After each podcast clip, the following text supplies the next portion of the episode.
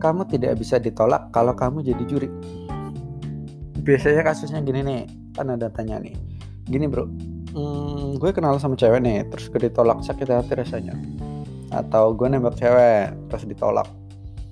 Hmm, sakit hati rasanya, pengen mati rasanya. Ah, parah banget gue udah lama deketin dia udah lama perjuangin dia eh ditolak gitu bayangkan sebuah kompetisi sebutlah Indonesia Idol siapa yang akan ditolak? Untuk pesertanya. Kalau jurinya yang ditolak nggak bakal berlanjut itu Indonesia Idol.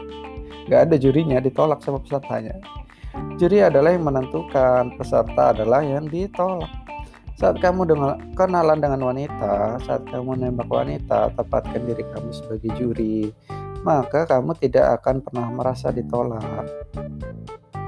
By the way kalau kamu merasa ditolak itu sangat bahaya loh. Kamu kenalan kamu nembak terus ditolak terus kamu merasa sakit hati terus bertanya kenapa? Kenapa gue ditolak? Terus kamu jawab sendiri ya karena gue jelek karena gue bego karena gue nggak layak. Ya memang sih. Eh just kidding bro. Dan akhirnya kamu bunuh diri.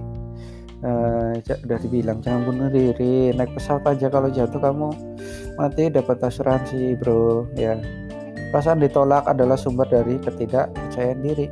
Ya, kamu bisa menyangkal dengan berkata uh, semakin banyak ditolak semakin jago, bla bla bla bla bla. Ya, tapi dalam hati kamu itu tahu kalau ditolak itu sakit. Kamu bikin bikin kamu itu nggak pede, minder, minder lah pokoknya.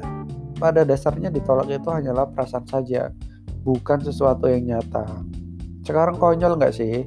Kalau kamu kenalan sama cewek yang belum kamu kenal terus merasa ditolak dan sakit hati dia belum kamu kenal. Dia belum kamu kenal. Kenapa? Kamu sebegitu pedulinya sampai sakit hati.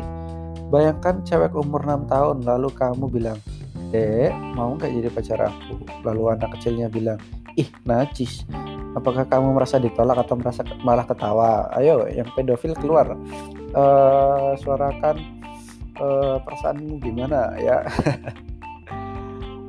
Ya kalau kalau saya pribadi mungkin kebanyakan orang cuman ya ketawa lah ujungnya. Kenapa? Karena kamu nggak nggak peduli. Karena dalam hati kamu ya jadi juri. Pura-pura mau kenalan buat lucu-lucuan gitu loh. Jadi semakin kamu peduli dan ingin mendapatkan semakin kamu sakit hati.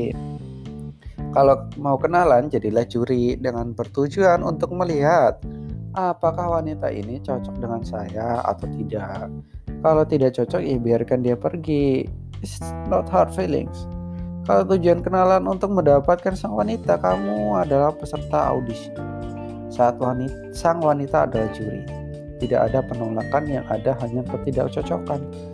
Tidak ada penolakan yang ada hanya juri yang sedang mengaudisi. Oke okay ya.